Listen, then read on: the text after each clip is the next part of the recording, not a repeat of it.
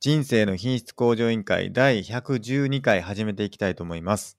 えー私は、えー、すけさん1984と申しまして、えー都内でエンジニアをしています。で、趣味は読書なんですけど、最近はですね、あのーちょっと気分転換にというか、小説を読んだんですけど、盤上のひまわりっていうですね、あの小将棋を題材にした、えー、と小説、ミステリーというか、あのーミステリー小説ですね、を読みまして、これが非常に面白かったです。で、あとはですね、あの、最近、新エヴァンゲリオンを見て、見ま、あの、せおとついかな、見てきました。えーっと、まあ、その話はちょっとできなさそうではありますけれども、ネタバレがね、あるんでね、できなさそうですけれども、またいつか話したいなと思います。で、えーっと、42東京というですね、あの、エンジニア養成スクールに、えー通ってましてですね、えーっと、勉強を日々やっております。で、1日外出力班長が、えーっと、バイブルになってますので、どうぞよろしくお願いします。はい、D マゴットです。関東のとある会社で会社員やっております。哲学が大好きで、大学も哲学で卒業しました。最近はアドラーにドハマりしております。格闘技が大好きで、グラップリングっていうね寝技の格闘技やっております。そして人生の目標は悟りを開くことです。よろしくお願いします。よろしくお願いします。えっ、と、そんな二人でですね、えーどうすれば人生を豊かにできるんだろうかということを、えっ、と、テーマにですね、あのーいろいろ話してですね、答えを導き出していく、えーそんなポッドキャストになってまして、えっ、と、ゲストをた時にですね、お呼びして、えっ、と、まあ、専門家の意見をですね、えー聞きながらですね、いろんなディスカッションをしております。で、YouTube でもですね、ライブ配信をしてまして、水曜日の夜9時からですね、いつも、あの、だいたい YouTube の方で、あの、ライブ配信してますので、まあ、よければね、そそちら、えっ、と、リアルタイムでもご視聴いただければと思っております。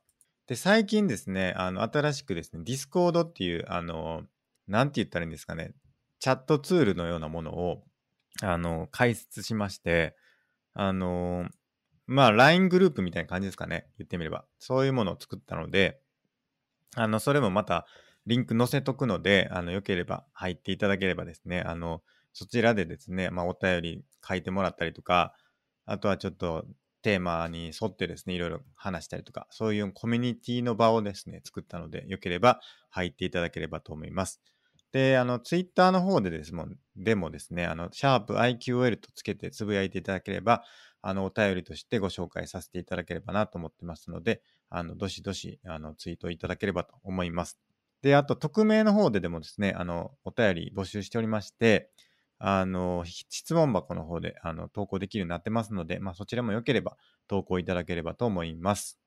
以上で、あ、あと、そうか、公式サイトですね、あの、scrapbox.io スラッシュ IQOL という公式サイトの方がありますので、まあ、そちらにですね、あの、YouTube の URL とか、Discord の招待コードとか、まあ、そういうのも貼っておきますので、あのぜひあの見ていただければと思います。以上ですかね。はい。じゃあよろしくお願いしお願いします。はい、よろしくお願いします。はい。ちょディスコードでも言っといてもらいました。ディスコードでも、はい、はい、はい。告知チャンネルで書いておきました。ありがとうございます。あの、エヴァ見てきましたよ、僕。どうでしたあの、どうでしたって言ったら良くないらしいですね。 あの、エヴァね。みんな、あの、一生懸命ネタバレをね、あの、死守してるみたいなんで、僕もちょっとネタバレ避けておきたいなと思うんですけど、いつ話せるようになるんだろうっていうところがありますね。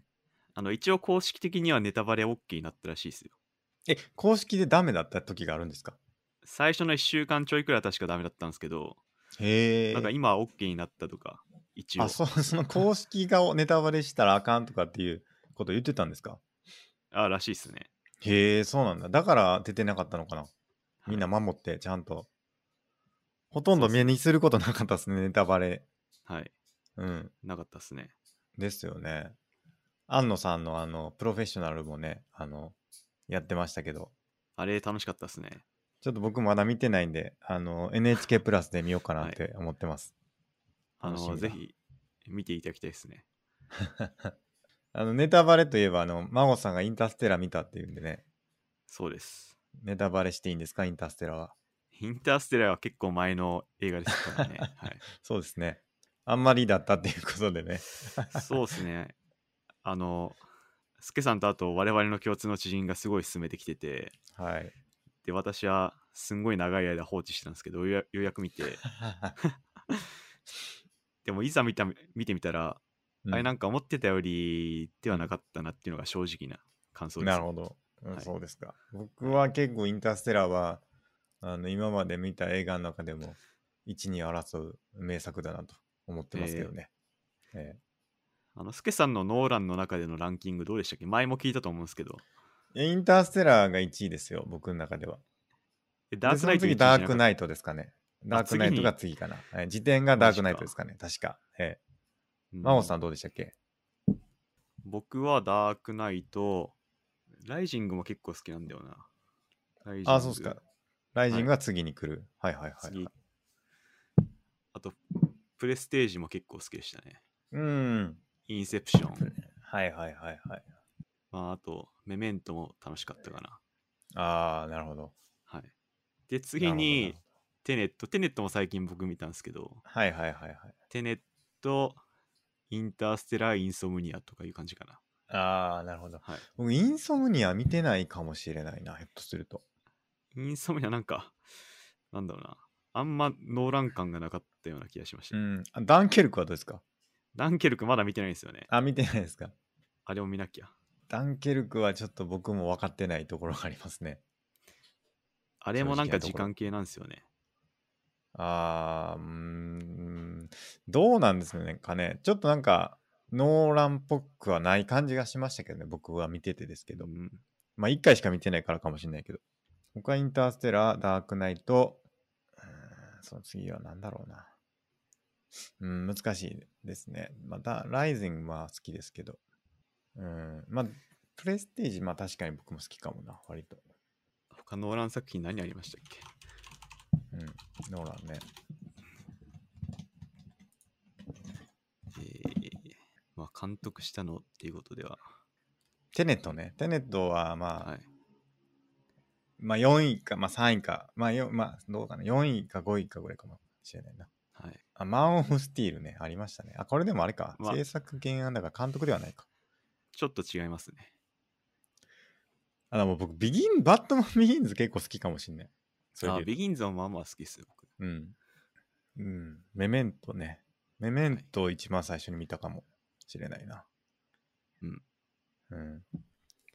まあ、メメントとテネットはなんかちょっと近いものを感じましたけどね。そうですね。うん。なんか、ノーランはああいうのが本当好きなんだなっていうのがよくわかりま し確た。かに。確かに。やりたかったんやろうなって、ずっと多分やりたかったんやろうなって思いましたけどね。テネットみたいなもや、つまあ、あうんくまでこれ僕の本当、個人的な感想ですけど、ノーラン監督が好きなものをギュッと詰めた感じ。そうですね。はい。まあ、テネットはまだね、見てない方いらっしゃるかもしれないですけど、あんまり言えないですけど、そうですね。はい。うんあの、みんな俳優とか、もう、よくわからず撮影してたみたいなね、映像がよく出てますけど ね。何が起きてるかわからんっていう感じだったみたいですね。うんまなるほど。あ新エヴァンゲリオンはね、ぜひ皆さんあの見てもらえたらなと思いますけどね、僕は。あのはいもし見てる人はいたら、あの見たらいいんじゃないエヴァンゲリオン見てきた人は、あの ここまで来たら見た方がいいんじゃないかなと思いますけどね。さすがに。そうですね。うんまあ、締めとしてね。ね、ってぐらいかな。はい。じゃあ、お便り、今日は結構多いんで、行きましょうか、お便り。お便り、1つ目いきます。はい。じゃあ、これ質問箱ですね。えはー、いスケさんと D マゴットさんのいいところ、YouTube やポッドキャストからでしか分かりませんが、スケさん、知的好奇心が旺盛そう、えー感情に任せず資料深そう、えー、D マゴットさん、自分の興味あることには貪欲に探求しそう、人を許すことができそうとのことです。ありがたい、ありがたいですね。あの、前回のお便はりいというかね、あの、おた前回、あの、お願いしますと言って、あの、投稿してもらった形ですけども、はい。どうですか、孫さえーえっと、スケさんの方ですかん。あ、いや、自分の方でもいいですし。自分の方でも。はい。そうですね。まあ、やっぱ、スケさんみんな同じとこがいいとこって言ってる気がしてて、ああ、はいはい。やっぱ知的好奇心が旺盛とか、あと感情にまあ、任せ不ない。利かもしれないですね。不利、不利なかもしれない可能性はありますけどね。知的好奇心が旺盛そうに見せようとしている見せようとところがあるしてるかも。しれないですね。本当にそうかと。本当に知的好奇心があるのかと言われるとちょっと甚だ疑問が残るというか、わからないですけどね。スケさん的にはどうですか、他に。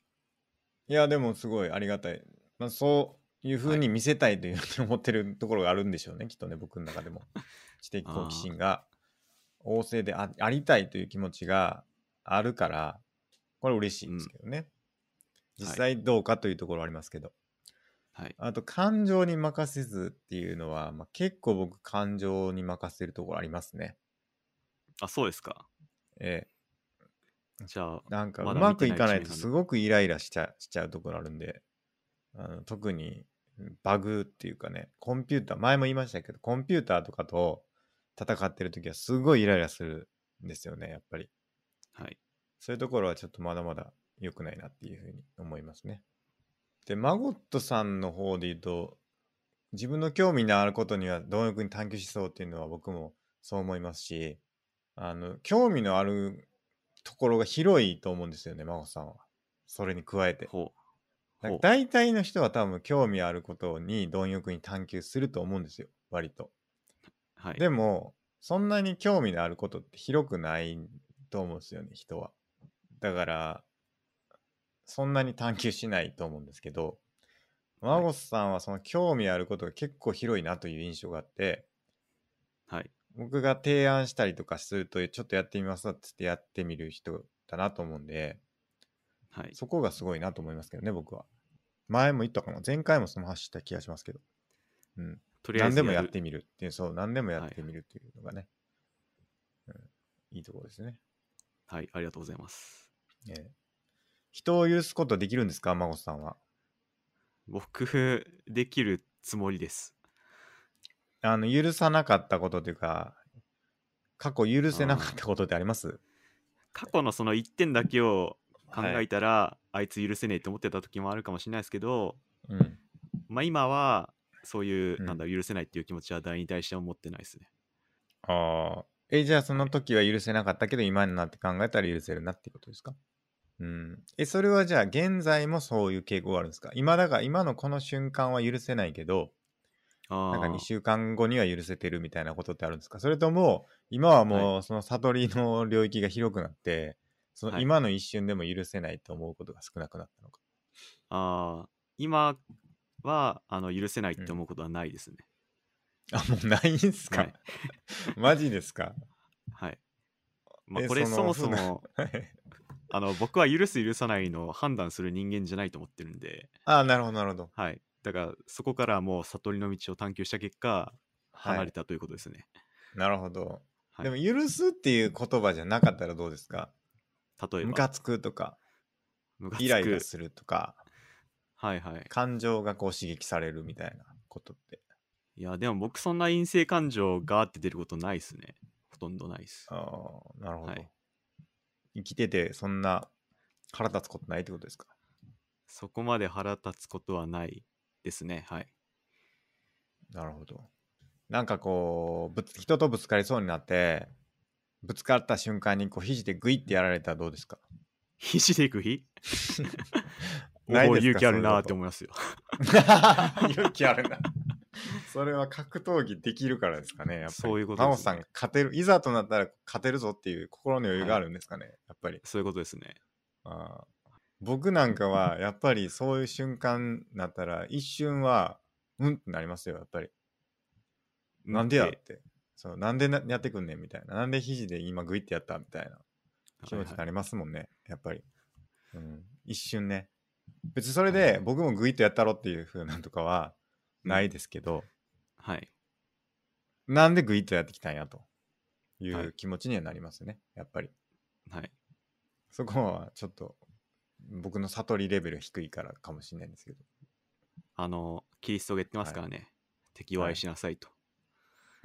敵って思ってる時点でどうなんかって思いますけどね、それで。敵って思ってるってことは、はい。敵とみなしたわけですね、それって多分。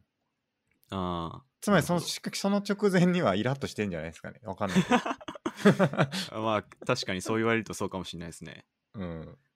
敵でもとそもこで思わない。嬉しいなっていう風にならないといけないんじゃないですかそれは。ああ確かにうん。そうですね。どうなんでしょうか。まあでもそそれはキリストがみんなに分かりやすいように言った結果、そういう表現になったのかもしれないですいね。やまあまあまあ、そうかもしれないですね。で、マゴさんはどうなんですかそこの、それは敵だとは思うんですか敵なんだろうな。グイッいとやっやてきたあんま思わない。グイッとやられたら。ええグイッ、グイッとですね、もうこのすれ違いざまに、グンってやってくる人いるじゃないですか。たまにえ。いますいねや僕いないです。僕出会ったことないいです。や、いい、 本当です かなんか、はいお前邪魔やみたいな感じでやってくる人いるんですよね、たまに。街中で。うん。だから僕は、できるだけその、ギリギリは歩かないようにしてるところありますね。その人と人とというか、まあはい。狭いとどうしてもなってしまいますけど、はい。なんか相手が向かってき、人がこう前から向かってきたら、できるだけその距離を空けて、あかわすようにしてますね。ギリギリ攻めるとグイッとやらあはい。れるん で、やっぱり。なるほど。うん。あ、すんません、みたいな感じだったらいいですけどね。はい。おらーみたいな、どけーみたいな感じ で、グイッとやってくる人いますから、たまに。僕一切出会ったことないんですよね。マジっすかやってるってないっすよね。真帆さんやがってるもない ですよ、もちろん。はそれでやってくる人がいないっていう。まあ、い。ちょっとあれかな、やっぱ格闘技やってるから、この人にはちょっとやっぱ勝てないなっていうふうにはい、思われてるんかもしれないですね、オーラで。そうですね。だ僕なんかはこいつには勝てるぞと 思われることが多いから、はいグイ。ッとやったろうとはい。いうのがあるかもしれないですけどね。なんかよく女性とかも街でぶつかってくるおじさんがいるみたいな話しますけど、うんうんうん。なんか僕目線でしかまあもちろん僕は生活しないんで、はいなはい、んかそういうう人出会ってことないから、あ、いはいそんな世界あるんだな、みたいな思っ人てんいますね。はい。ああ。だ僕はそれで言うと、そっち側かもしれない。グイッとやられる側の人間かもしれない。えうん、ーじゃあ、スケさん20キロくらい増量したら多分変わりますよ。僕、その、割と身長は高い方なんで、はいあの、やられないはずなんですけどね、そこまで。多分、ああ、はい。身長的には。なるほど。だからやっぱ人を見た目でいけるいけない勝てる勝てないで判断してるっていう人が言っているんでしょうね、僕はもうガリガリしてるんでいけると、まあ、ガリガリしてるって言ってもまあ太ってますけどねそんなにガリガリではないですから ねもう30キロくらい筋肉つけて、街中タンクトップで歩けばもう誰もぶつかってこないです。まあそうでしょうねそりゃ、はい。うん、まあ別にね、まあ嫌ですけどね嫌ですけどまあまあしょうがない自分の弱さゆえかなというふう に思う思うことにしますねはい。はい、でもまあイラッとはします僕も僕は、なるほど。うんなおさんはそれに出くわさないし出くわしたとしても許す許さないってところからもう離れて ると超越してるとそうっすね。もなるほう、おなんか一つのアトラクションだと思えば楽しめるんじゃないでど、すか。うんアトラクションはい。この人なんか、お勇気あるな。まあ僕の場合です けど。怒ってる怒ってるみたいな。思えば それはイライラしそうですね言われた方は言わないでしょうけどそれはまあここの中で思ったら、陰性感情のぶつかり合いにはならないまあまあまあそうですね、かなっていう一つの案ですね。うん僕もうんひょっとこみたいな顔しよう かなそれはまた挑発してるみたいになっちゃうからよくないな、うん、挑発とかねよくないですから申し訳ないっていう顔をするのが一番いいかなやっぱりまあそれもよくないんですかね。ねその場からささっと逃げるのが良いと思います。どうなんですかその陰性感情をぶつけてきた人に対してはい。そのそれを受け入れるというかその謝罪するとかそれってどうなんですかうんいいいこといいんでしょうか謝るのは多分いいことだと思います、基本的には。うんその勝ち負相けか手らの言い動てる分んでを相手のはい言い分を受け入れてるってことなんですけど、はい。でもそこに対して別に思ってもないとしてはい。でもとりあえず認めとこうっていうのってどうなんでしょうかね、まあ、場合によりと思いますけど、うん基本的には、まあ、いわゆる大人の対応だと思うので、うん悪いことではないと思います。なるほど、はいでも将棋の世界では その相手の言い分を素直に受け入れる負けるって言いますねまあ、そうですね。相手の主張を通すのは良くないと、はい。反発していくことが大事だとはい。いうことですけどもはい。まあ、将棋と人生は別ですからね。あ別ですかやっぱはりいそこは、なるほどそこは分けて大丈夫だと思います。それは一緒にしちゃいけないというはことい。ですね、はい。なるほどいやーありがたいですねあの YouTube ポッドキャストであの見ていただいている方に何かしらいいところがあるんじゃないかということを言言っていただけるのは非常にありがたいというか嬉しいことですねはい。ありがたいです。はいありがとうございますはい。はいじゃあ続きのお便りお願いしますえーまあ、これも似た、似たっていうか同じテーマのお便りですはが、いす、け、さんは勉強熱心で向上心があるところ、それだけで人生の品質上がってると思います、とのことです。うんなるほどありがとうございます、ありがとうございます。まあこれもねさっき言いましたけど勉強熱心なふりをしている というところが言ってありますけどもやっぱ、すけさんの人生目標って、自分は勉強熱心でなければならないっていうのがあるかもはしれないいですね。はいあそうですねはい。はいそうなんですようん。うんべき思考のねべき思考。うんはい。これはあのー何なんでしょうねあの多分これ今日話したいなと思ってるディスタンクションのところなんでしょうね今までの僕の生きてきたはい。ハビティスがうん。そうさせてるのかもしれないですねやっぱり、多分、うんすけさんがうん、一番言われて傷つく言葉は、何も知らないなとか、勉強してないんじゃないのとか は、多分一番傷つくんじゃないかなって思います。 ああ、そうかもしんないですね。はい、まあでもそれはね、それで、あの、頑張ろうという気持ちになりますね。あそうですかやっぱり。ええ。あ、よかった。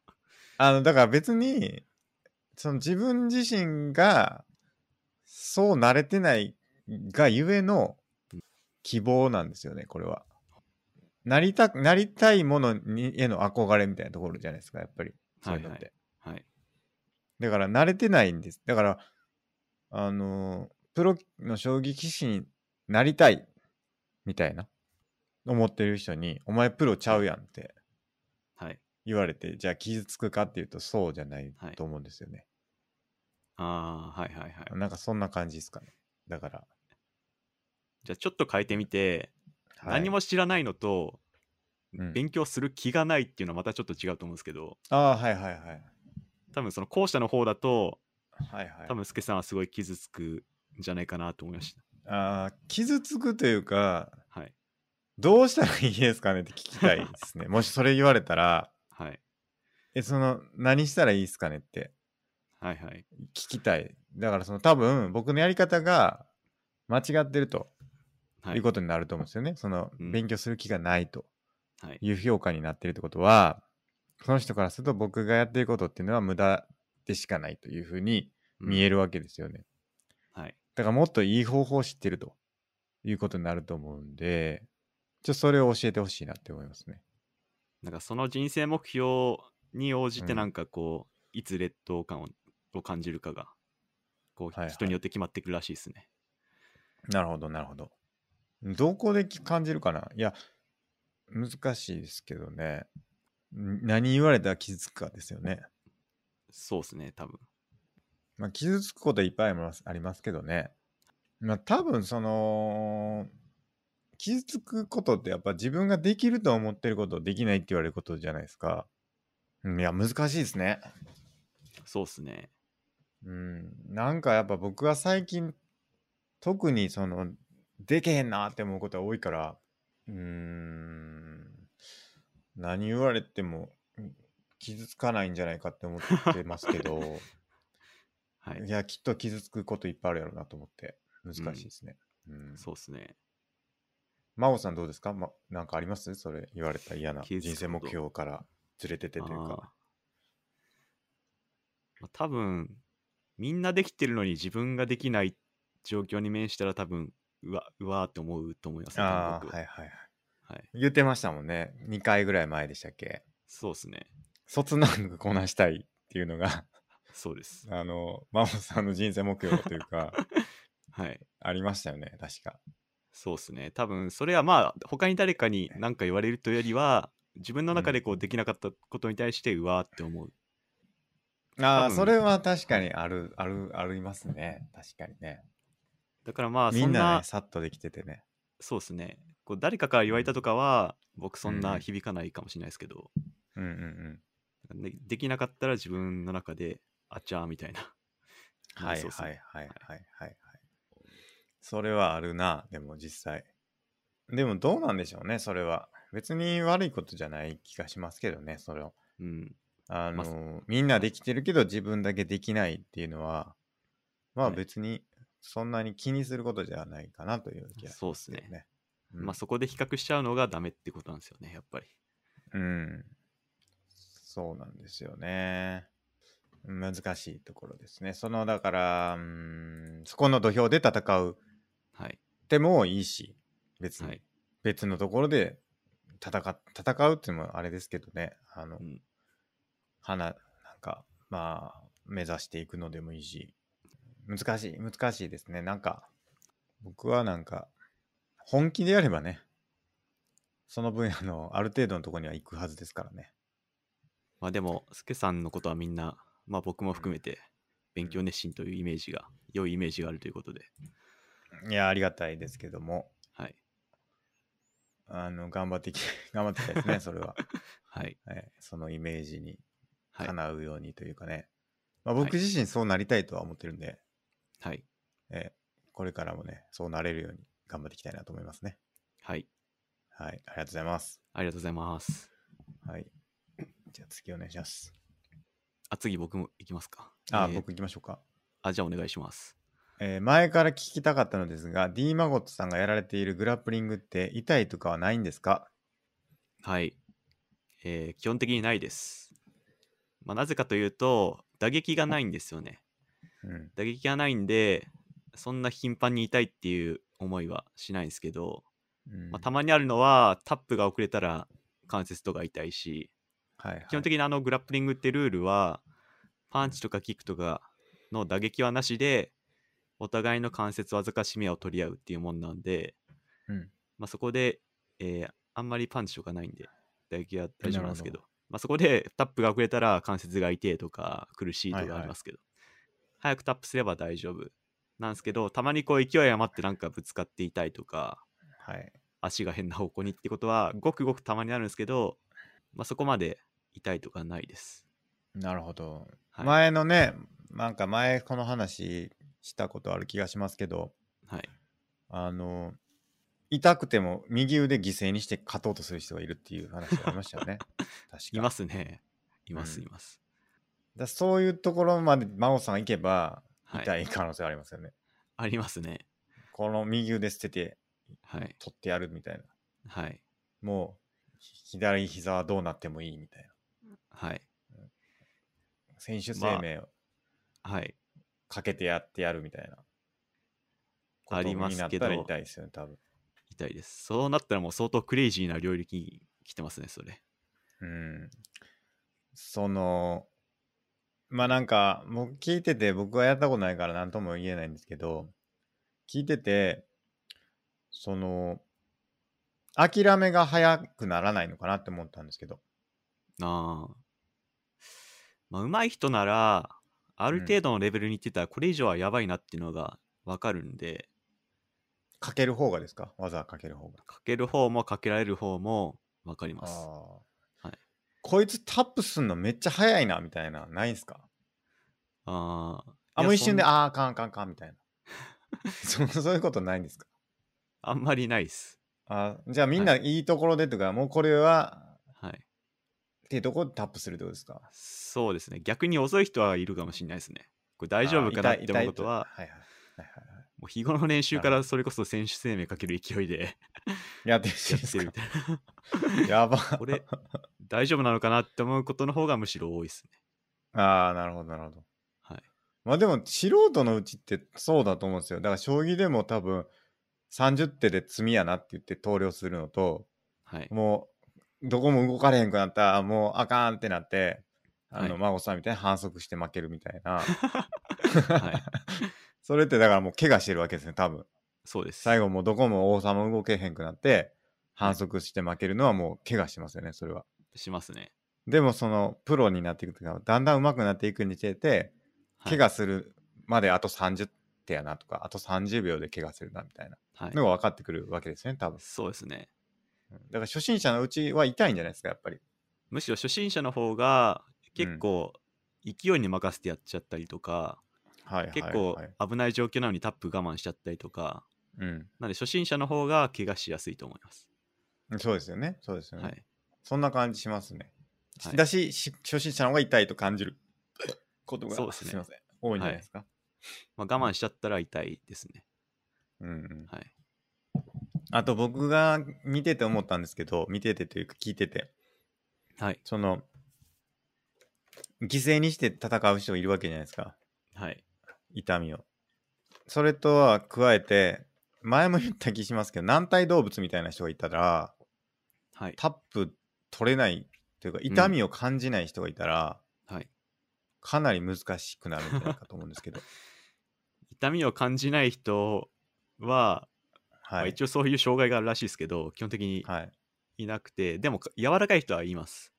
はいはいだからそなのんでやら柔らかさを追求する方向もある、あーでも柔らかさがうん、でどうにかできる技って限られてて、うーん肘関節ってどうやってもその180度以上曲がんないんで、うん肘なら絶対それ以上なら痛くなるしあと締めなら絶対落ちるしああ、はいなるほどっていう感じですねなるほどそこをこう鍛えるはい今までだからその体硬い人って多分30度ぐらいでも痛くなっちゃうわけじゃないです か多分あーまあ多少痛くなりやすいことはありますだからはい痛くなる投量が近いだから玉がはい投量しやすい人と、 めちゃくちゃ投量しにくい人っていうはいその条件違うんちゃうかなって思いますけどねなんかまあビビたるものではありますけどそこまで僕も体硬いですけど、そんな勝敗に大きく影響するものではないですねなるはいなるほどそのヨガとかやって体柔らかくしてはいだから僕なんかその体をこう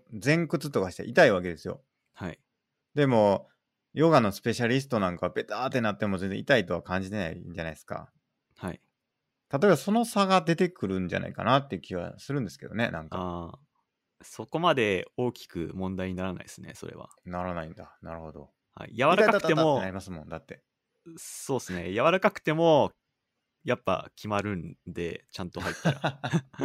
なるほどはい。そのヨガみたいな技ってあるんですかその前屈させて痛い痛いタップみたいなことってあるんですかああ、似たような技ありますね。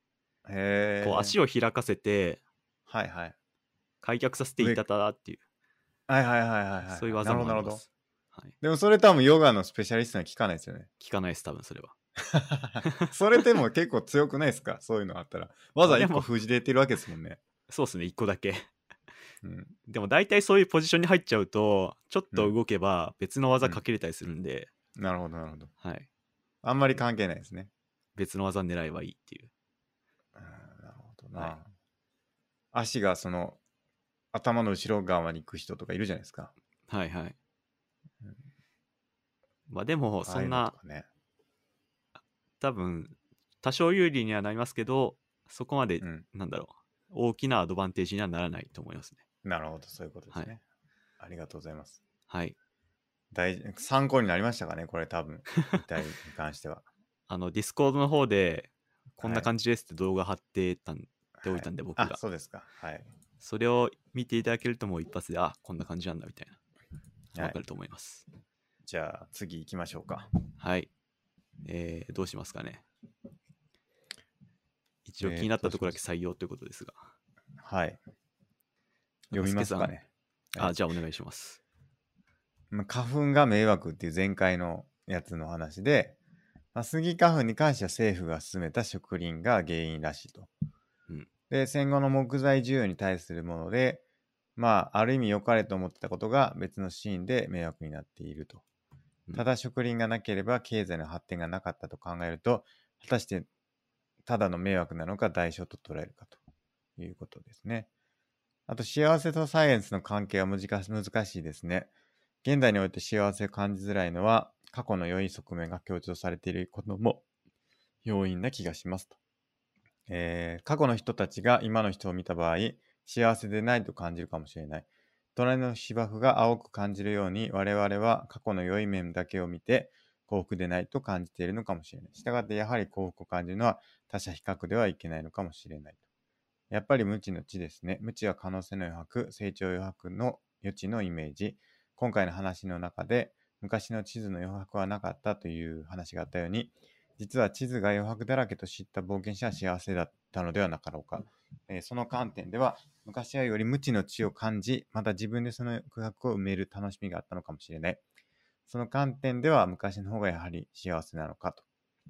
アドラー心理学を実行するのは難しいですね。自分を客観視して引き戻す感覚が最近は大事な気がします。性の感情、負の感情、どちらに限らず、その状態を通して己はどういうものなのか問いかける感じですかねと。スケさんのいいところ、めちゃくちゃ才能あるのに謙虚であるところですかねと。幸せ、えー成長することで幸せを実感されているのではないかと思っています。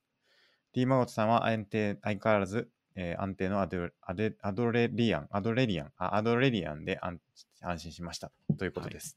はい。気になるところ。なんか良かれと思って迷惑になってるってよくありますよね。うん。大体外来種とかまあもなんそうかっすね良かれと思ってこう、家畜にするかーって持ってきて、そしたら離されちゃって、生態系を壊してるみたいな。まあいろいろ、うんうん。あの、木だけじゃなくて、いろんなとこであるあるだなと思いました。その良かれと思ってで迷惑にならないケースの方が実は少ないのかもしれないです ね。なるほど。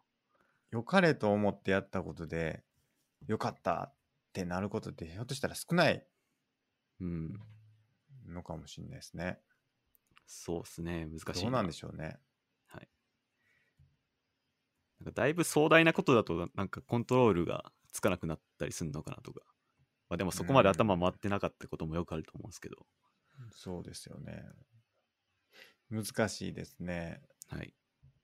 良かれと思ってやってますからね、みんなね。良かれと思ってやったことがあだとなったことってあります孫さん。個人でそうっすね、個人で。ええ。なんだろうな。ちょっとパッと思いつかないな。ちょっとパッと思いつかないですね。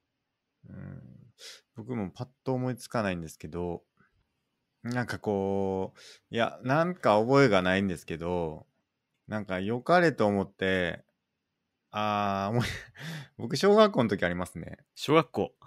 ええ、はい。思い出しました、一個。はい。あの、僕、日直だったんですけど、はい。日番だったんですけど、あの日番はあの学校のその黒板消す係なんですよね。はいはいはい。で授業が終わって僕そのなんか忘れましたけどすごい黒板汚かったんで、はいすごいきた綺麗にしようと思ってめちゃくちゃ綺麗に拭いてはい。めちゃくちゃ綺麗にしたんですよねよくあれと思って。はい。だら、したら、あの次の授業の宿題をみんな書いてたらしくて、はい。それを全部消してしまったっていうことが ありましたね。うん うわ、宿題書いてたのにみたいな、そう言われて、えー、ごめんみたいな。 それを思い出しましたね。まさに良かれと思ってですそれね。そのなんか勘違い系ですよね。良かれと思ってやったことが、本当はやっちゃいけないことだったっていう、はパいターンはうん、い。なるほど。ありますね。なんかそういう。はいはい。なんか装飾品なんかこうあなんかゴミついてるなみたいなんで全部取ったらそれが飾りやったみたいな話とか、うん、そういう系よくあるかな僕はうん。なるほどな。まあ一番辛い状況ですね。 いやそうなんですよねはい。なんかこう余計なお世話ってやつなんですよね要は、はい。うん、何もせえへんのが一番良かったっていうパターンなんですけどね、そうだな。僕はなんか思いつかないな。僕はそういうやっちゃいがちですけどねまあでも気づかずにやってる可能性もありますけどね。うーん、そうなんですよね。はいじゃあ、それやらへんかっていう、やらんとこかって言ったら、そんなことないですからね。やっぱり、 はい。うん難しいですけどね。はい。でも、多かれ少なかれ、やっぱそうなんじゃないですかね、迷惑っていうのは。なあ。迷惑やっぱり良かれ。れとみんな思ってやってるんですよね。うん。迷惑かけてやろうと思ってやってる人って、そんなにあのおいると思いますけど、全然。いると思いますけど、はい。大抵のことは良かれと思ってやってるんじゃないですかね。それソクラテスですね。うん知徳合一。ほ、なんか、わ悪いことを悪いと思ってやってるやつはいないみたいううんうんうな。ん悪いと思ってるならやってないからみたいな。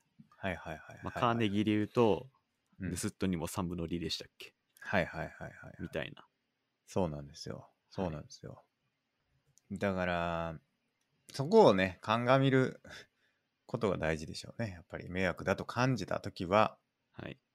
その人が迷惑を本当にかけようと思ってやってるのか、何かその人なりの良かれがあったんではないかと。うん。まあ、そっちを考える方がいいでしょうね。そうですね。うん。アドラー心理学でもそう言われてます。なるほど。はあとは余白ね。はい。余白は僕はあった方が楽しいなって思いますけどね。どうですか、真帆さんは。うん。そうですね。でも、今の世界、だいぶ学問的な余白は埋められた。まあ、つつってもまだもっとあるのかもしれないですけど。ああ、はいまあそうですけどね。はい。そのなんか学問的余白を見るのって相当難しいと思うんですよ。そうですね。多分。その、はい誰も全人類の英知をうん。つ使って地図作ってもまだ余白だったってところをはい。埋めに行ける人って相当 限られてると思うんですけど。はい。まあそうなりたいなとは僕も思いますけど。まあなんか自分だけで書ける地図の余白を埋めていくのだったら多分みんなめちゃくちゃ余白あると思うんですよね。うん。だからそれでいいんじゃないかなって僕は思いますけどね。なんか大学の時、ある教授が、大学っていうものは、あの、4年間勉強して、その集大て集大成として卒論を書いて、自分なりにこのアカデミックな学問の中で、一つの知を生み出すことだっていうことを言ってて、はいはい。なんかその点、助さんなんか自分の大学、大学院とかで、自分なりの知を追加できたような自信っていうか、ないです ね。ない。うん特になないっい、ないですね。でも一応卒論書きましたよね。えー書きましたけどね。あまあでも、やっぱりこう絞っていけば絞っていくほど、はい。まあ誰も やってないことってあるんですよね、やっぱり。だから、そういう意味では、ああったんじゃないですかね。こんなん誰も マジで世界で誰もやったことないっていうのは別に特に興味がないからなんですけど、大抵においては。はい。でもこういうことが起きるんだってことを何か発見してるとは思います。うん。うん。まあ、でもやっぱりそういうアカデミックってそういうもんの積み重ねじゃないかなとは思いますけどね、そうですね。僕結構おもし楽しんでましたね、そういうの。意味もなく液体窒素かけたりしましたもん、僕。 何が起こるかな って。いや、そのなんか起きるんちゃうかと思って、はい。あの意味もなくちょっと液体窒素かけてみたれみたいなことやってました。何も起きなかったです、大 体。うん、まあでも学問的な発見って、大発見ってそういうもんから始まってますからね、大体。はいはい。そう、そう、そうじゃないかと思って僕もやってるんですけどね。あの、はい。よくあるじゃないですか、そういうカビのペニシリンの発見とか。はいはい。そういわのあ、もうなダんかメだっつって偶ビャー然ってやかったらら。そう偶然から見つかってるじゃないですか。だから僕も偶然を装ってね、いろんな ことやりましたけども、何も起きなかったですね。なるほどな。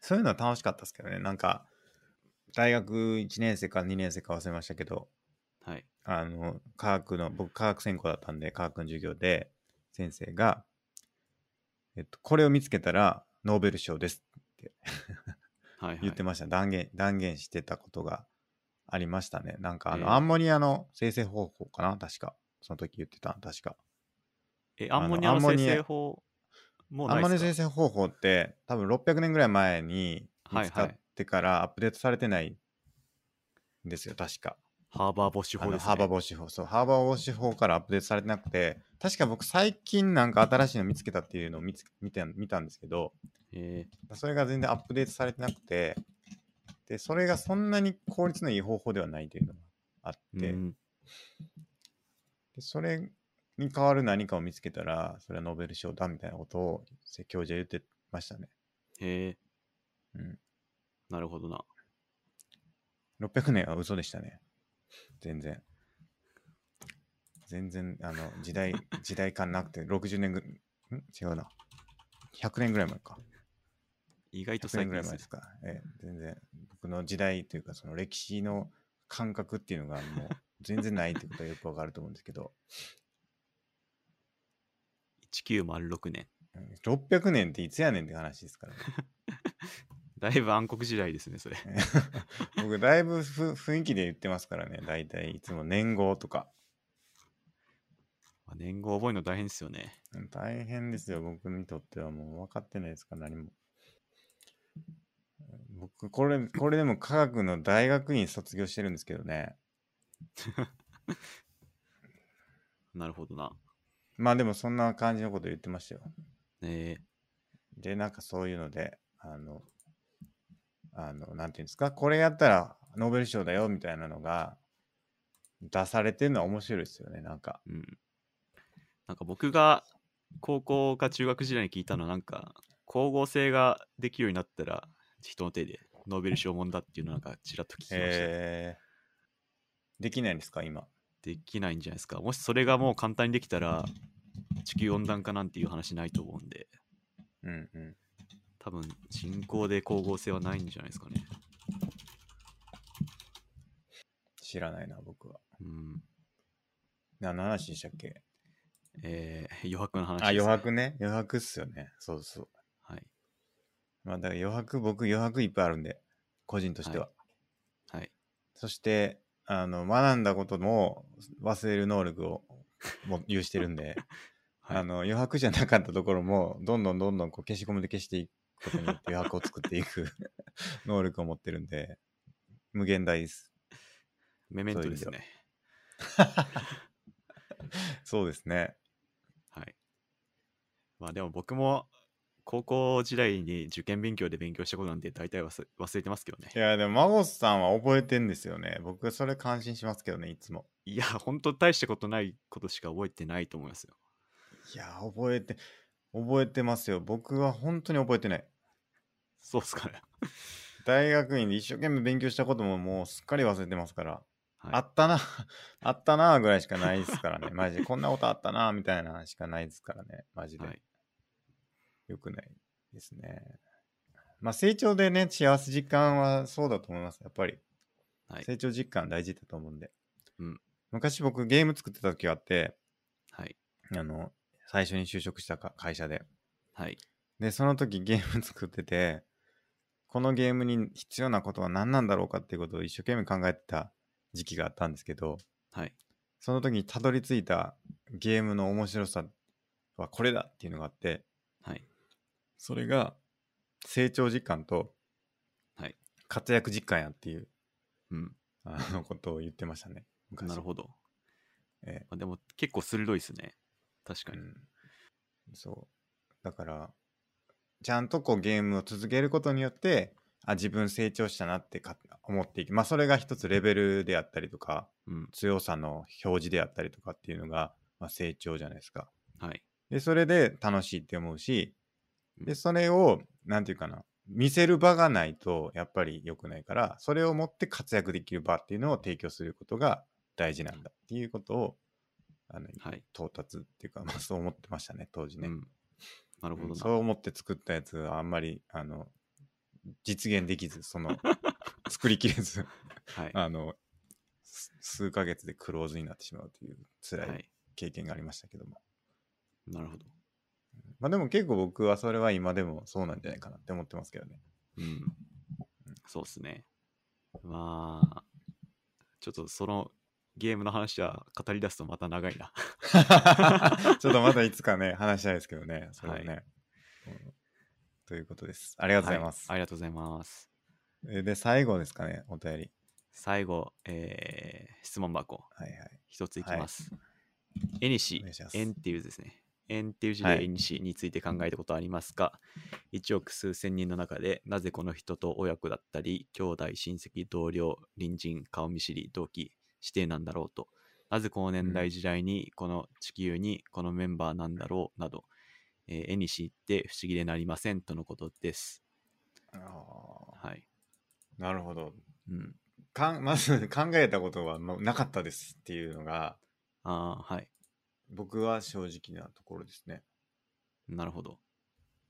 うん真帆さんどうですか僕はありますか考えたことあると思いますね。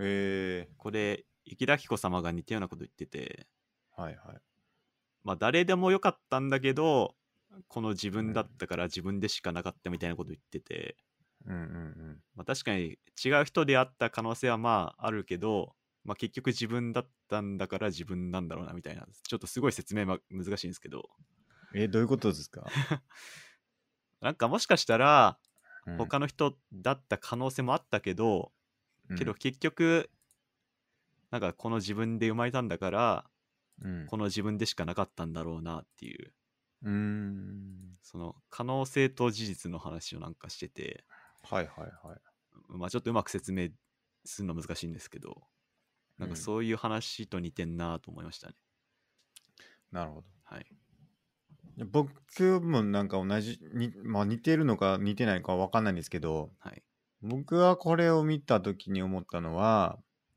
僕はなんかこういう考え方あんましないなって思ったんですよね。はい何かこう理由があって こうなってるうんとはあんま思ってなかったですね。はんなんかなんて言ったの結果でしかないというか、うんまあ、たまたまそうやっただけっていう風にしか見てないからなんかんなんていうんですかねなんかその分子のなんか例えば写真をパシッと撮ったとするじゃないですかあの物質のなんか、はいなんかこうランダムにバーって動きまくってるあのものの写真をバッて撮ったらななんかその座標にこう写ってるわけじゃないですか一個一個のちっちゃい分子が例えば。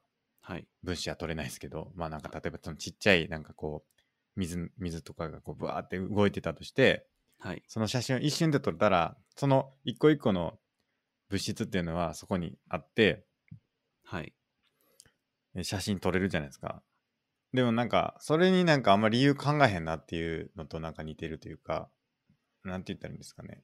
まあなんかその一瞬切り取ったらそうやけどっていう、うんなんか別にそこに理由はないというか、なんかこう何かしらの力をかけるとそうなるんだっていうことでしかなくて、うん今その瞬間にそうなってることっていうのに、まはあいそこまでなんか意味はないんじゃないかなってうん思っちゃいますけどね。はいなるほどなんか僕が思ったのはこの問いはなぜっていうことなんで、理由にこう目が向いてる問いだと思うんですけど、はい。まあ多分なんか一つの考え方としてはなんでこうなんだろうっていうなんか先に理由があるんじゃなくてむしろまあ自分がその人の環境の中でどう作っていくかっていう風に目を向けるのもまたサルトル的な話ですけど実存は本質に先立つっていう、はいはい。はい、多分この問いはなんか本質をと解いてるような気がしてはい。その理由とかもともとある、うまあ、んそれじゃなくて人間っていうのは生きていく中でこう理由を作っていくんだよっていうことだと思うんはいはいではいまあ視点を変えればそういうふうにああの考え方を持っていくこともできるかなと思いました、ああ、なるほど。はいまあ、もしかしたら神様も神様っていうがいてこううん何かしら理由があってこういう配置にしてるのかもしれないですけど、まあ、それは我々は知り得ないことなので、うん。まあ、それを考える考えたいのも分かりますけど、まあ、でも、も大事なのはその人たちとどう前向きに生きていくかっていう話かなと思いましまあまあそうですよね。た。はい、なんか、なんか今日ね、たまたま、ちょっとこれ話ずれるかもしれないですけど、はい、最近僕、岡田敏夫の YouTube チャンネルのあのプレミアムにあの登録して、いろんな動は画い見てるんですけど、はあい、の、岡田敏夫って人がいて、あの、おものすごいよくいろんなことして、オタクなんですけど、オタキングって言って、あの、オはいタクの王様って言ってるみたいなんです。オタクの王様って説明合ってんのかなわかんないですけど、オタキングって言ってるんですけど、なんかいろんなその、まあ、僕それ登録したのはエヴァエヴァンゲリオンのネタバレ解説見たかったからなんですけど、はいまあ、その人がすごいなと思って、なんかいろんなこと知ってて、なんか、か、めちゃくちゃ解説とかも、あの、合ってるかどうかわかんないですけど、なんか納得するというか、はい、みたいなのがあって、で、その人の動画見てる中で、なんか、な論理的とは何かみたいな説明をしてる動画があって、はい、で、一つはなぜを深掘っていく。なぜなんだろう、なぜなんだろうんう。。で、で、そこに、えっ、と、なんだっけな、なぜなぜなぜと、えっ、と、その、深掘っていく方向。まあ、3パターン、三パターンあるっていう話をしてて、はい。なぜを深掘っていって、最終的に、えっ、と、なんだかな。えっ、と、ちょっと待ってください。写真撮ったんで。えっ、と、なぜなぜなぜと深掘っていって、あれ、写真。あったあった。これか。あ、そうそう。そうなぜなぜなぜってこう考えたことを深掘っていくんですよ。で、最終的になぜ自分はそれが気になるのかっていうところまで考える。うん。のがあの大事だって言っててで一つ、もう一つはそのじゃあそれはどうなるっていうのを考えるあの、はということは何かということはどうなるのかだったはら自分はどうするのかっていうのを考えるのが、まあうん論理的な2つ目の要素でではい2つ3つ目がその他に似たことはないか同じような関係性の概念ってないんだろうかっていうことをはい考えていくっていうのがあって、なんかそれもこの何ていうのか絵にしっていうことについてもなんかそういうか考え方ができるんじゃないかなって今思って、はいだから縁っていうのがなんでなあるのかあのなんでこうなってるのかっていうのが今のこの問いだと思うんですけどその先に、まあ、これを深掘っていって多分こうなんじゃないかっていう自分なりのあの考え方を持った上でさらにそのなぜそれが気になったのかっていうのがその人自身のなんていうんですかうん。あのアイデンティティじゃないですけどだ多分これが気になる理由があるんでしょうね多分この方に。はい。だそこをなんか考えてみるのがいいんじゃないかなって思いましたっていうことなんですけどね。確かに。うん。僕はもうちょっと考えたこともなかったから、ちょっと考えてみたいなと思いますね。はい。なん、なぜなのか。うん。たまたまなんじゃないかたまたま。 思っちゃう。たまたまちゃうかなで終わっちゃうんですよね、僕の場合はですけどね。英語配列のキーボードってなぜこの配列になってるか知ってますあれですよね、あの、タイピング速度落とすためですよね、確か。あれ確か適当に並べたんですよ。あ、そうなんですか。英語配列は。なんか、あえて打ちにくいようにしてるって僕は聞いたことありますけどね。なんかタイプライターの、なんか印字速度が速すぎると、なあんーかはいはい問題が起きるから、はい。あえてちょっと打ちにくくすることによって速度調節をしてるみたいなのを見たことがありますけどね。ああ、そうですね。なんかそれも聞いたことあるんですけど、はい。あ、どうだっけな、ちょっとあやふやですけど、でもこの位置の、あの、英語配列キーボードがずっと使えてるのは、はい、はいなんか。最初それでなっちゃったからみたいな。ああ、はいはいはいはい。だからなんかその、なんだ、人付き合いも、人付き合いっていうか、はこいはいはの絵絵にしについても、そうなったからそうなんですみたいな感じなのかなと思いましたね。ああ。はい。いや、そう、だから僕なんかシミュレーションみたいにして捉えてるから、その、なんか例えば、全く同じ条件で全く同じことやっても別になるじゃないですか、大体。はい。あの、シミュレーションとかも。はい。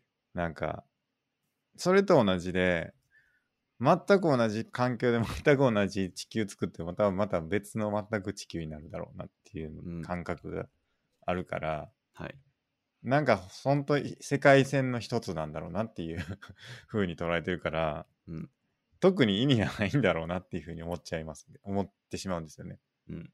だから、絵に、絵に、縁って、ある意味僕の中でないんちゃうかっていうことね。なあい。の絵にしはない と、うん。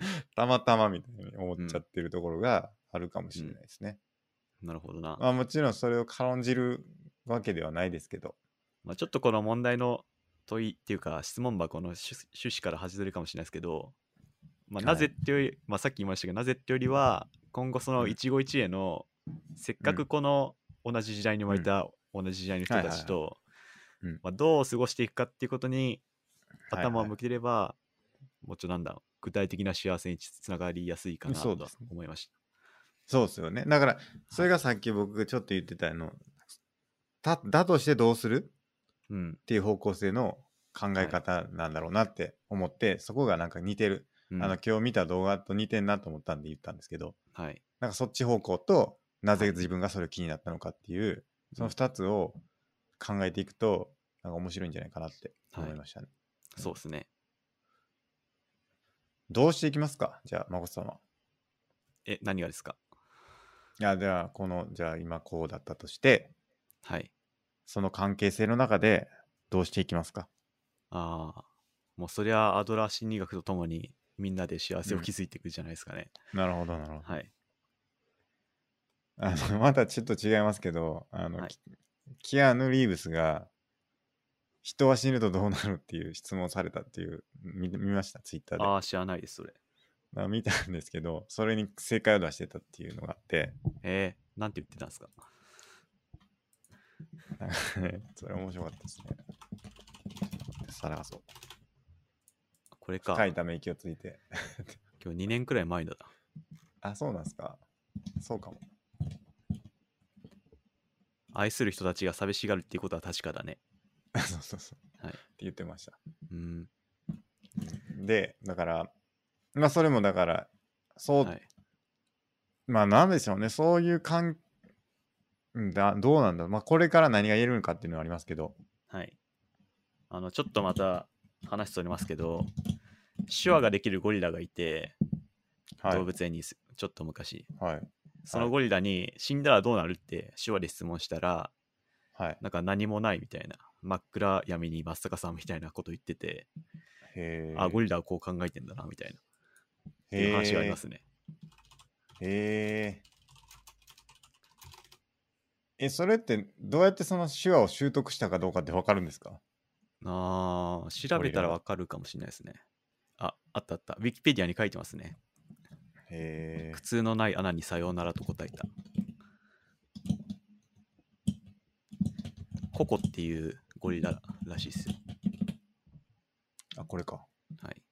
へえ、すごっ。へえ。まあ、ゴリラの死生観って、もしかしたら何か心理をついてるかもしれないですね。うん。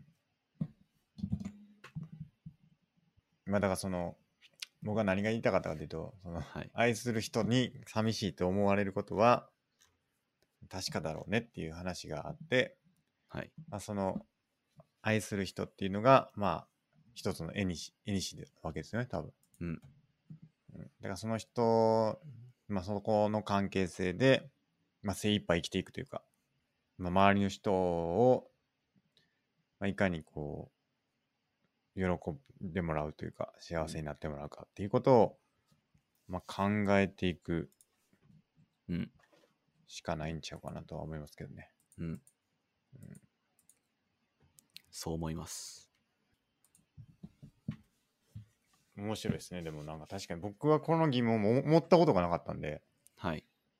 ちょっと考えてみたいですね。はい。なんか前も話したかもしれないですけど、は大学時代に、い。うん。まあ、ちょっと似ているかわかんないですけど、うんなんかベートーベンとかバッハはすごい才能音楽の才能を持って生まれてきたけど、うんそれはそのバッハ本人のによるものなのかみたいな話があってはいはい。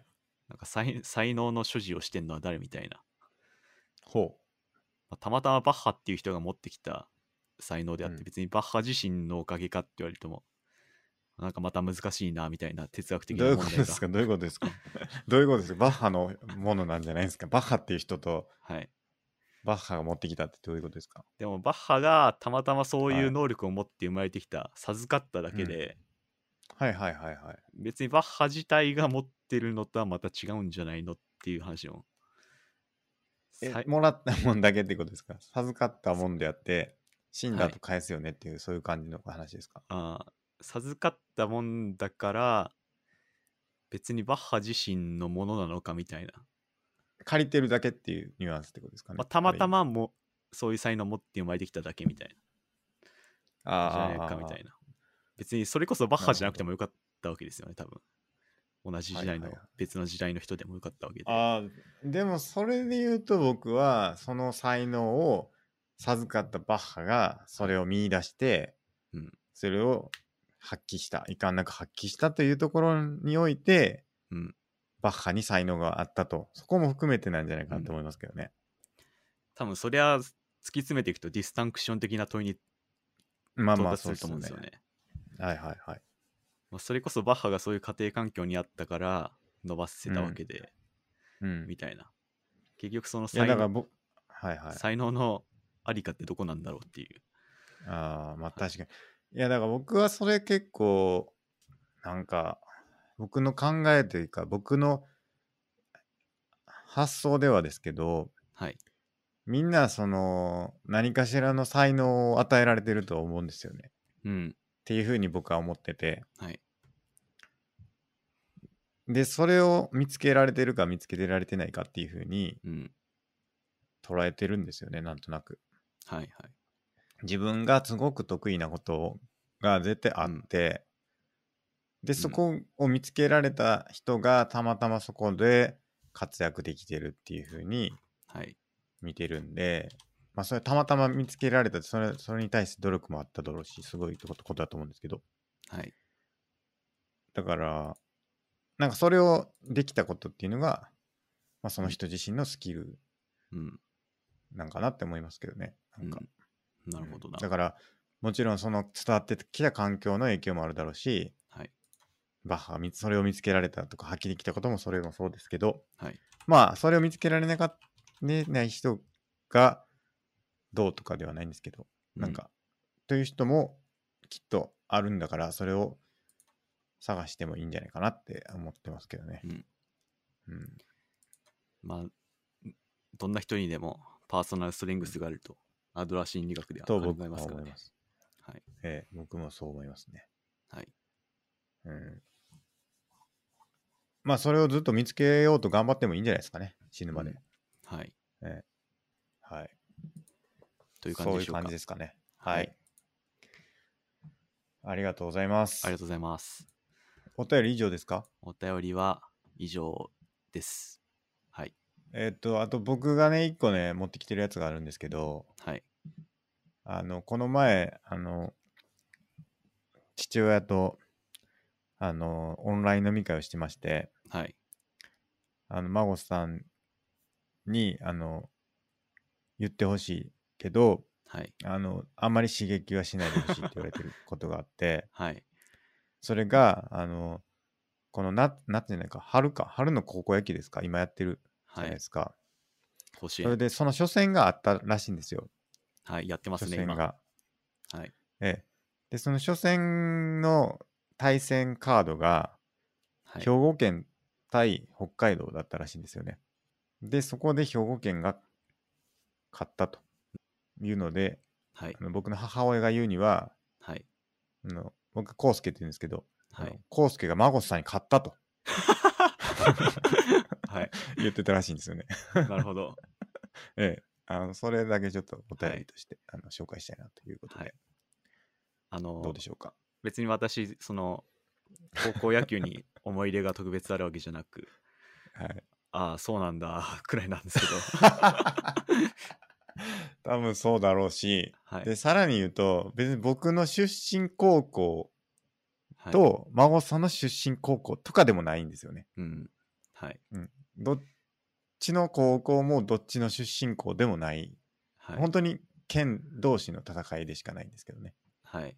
そうですね。うん、しかも、あの、北海道代表のその高校が、私の身内のはい家あそう族ですのか出身校なんですけど、まあ、かといって僕は別に思い入れはないんですけ ど、 僕自身の出身校でもないし、ああ、じゃあ、神戸、代わりに頑張ってくださいって感じで すね。僕もね、そんなに高校野球追ってないから、その、自分の地元の高校が出てても、まあ出ることそんなないですけど、僕はのい高校そんなに高高校野球強くないんで、はい。あの、うん応援したりとかあんまりないんですよね、正直ね。はい。うん。なるほどな。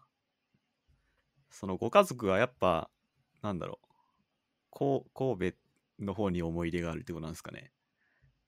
それこそ、なんか大学の方に思い入れはないんですかああ。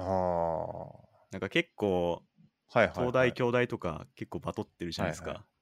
あの運はいは動いはい会でもし七艇戦つって、はいはいはい。なんかその旧艇台で争ったりよくしてるんで、はいはいはい。なんかそっちもあるなって今思って。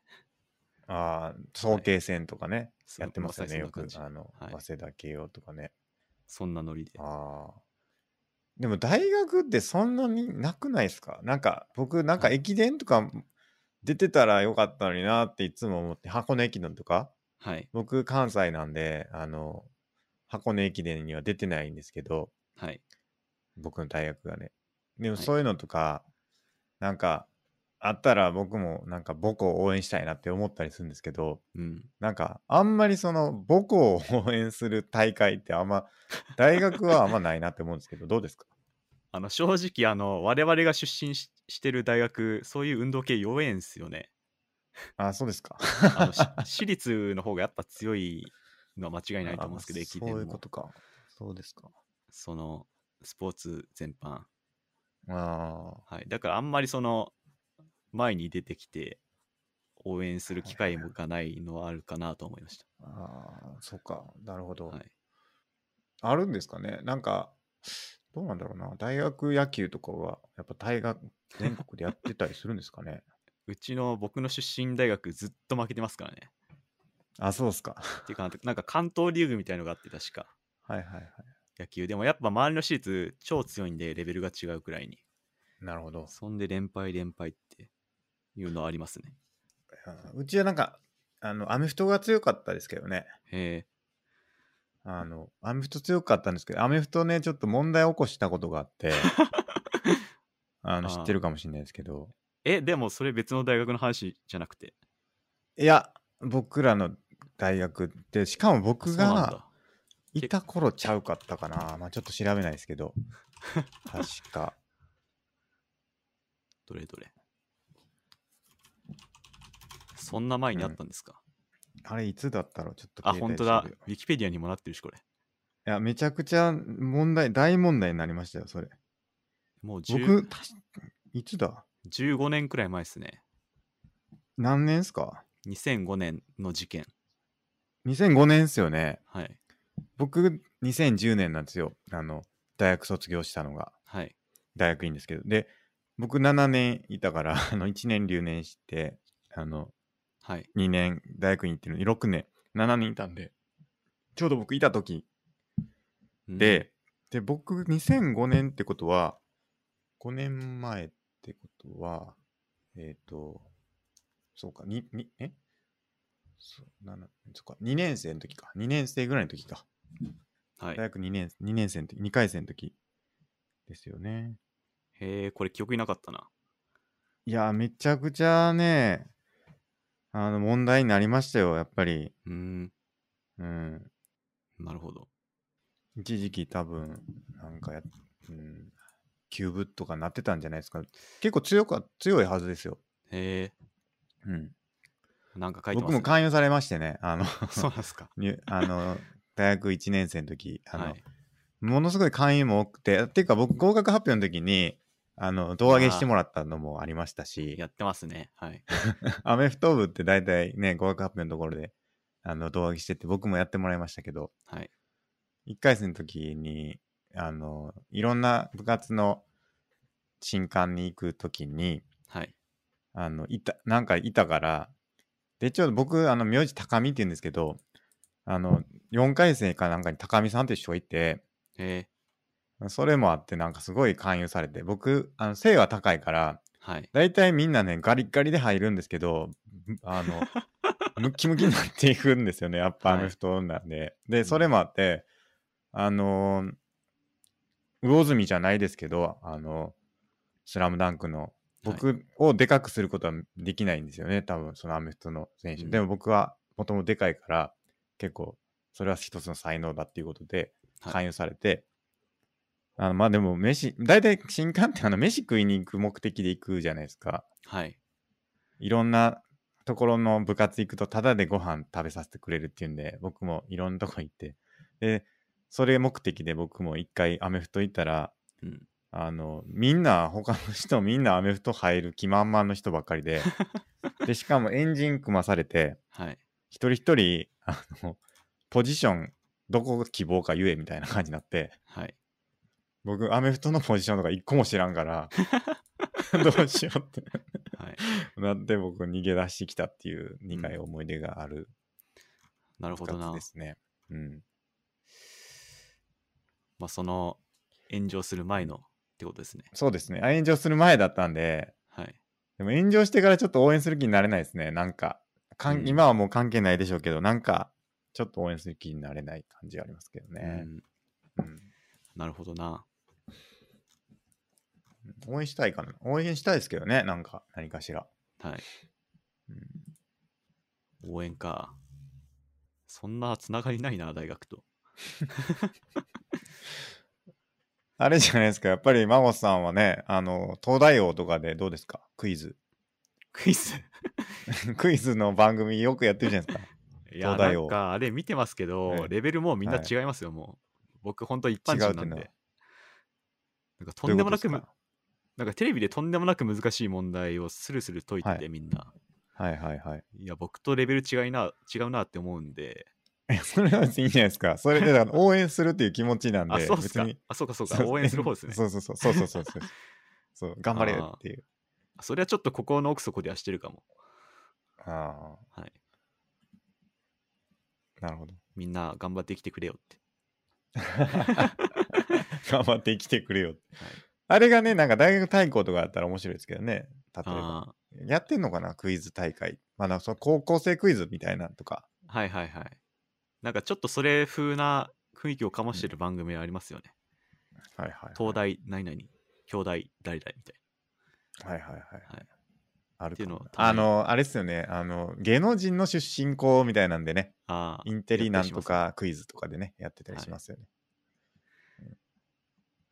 僕の友人高校生クイズ出てましたよ。なんか勝手に、あれ、どうやって代表決めてるのか知らないんですけど、たりしうちの高校の代表として 勝手に言ってま したよ。ますねはい。え うん、なんか2回か3回受けあのあるじゃないですかやっぱ高はい校なんで、なんか2回目はいなんか確か全部あの最初の丸松クイズで、あーはのい。ダメだったはずなんですけど なるほど。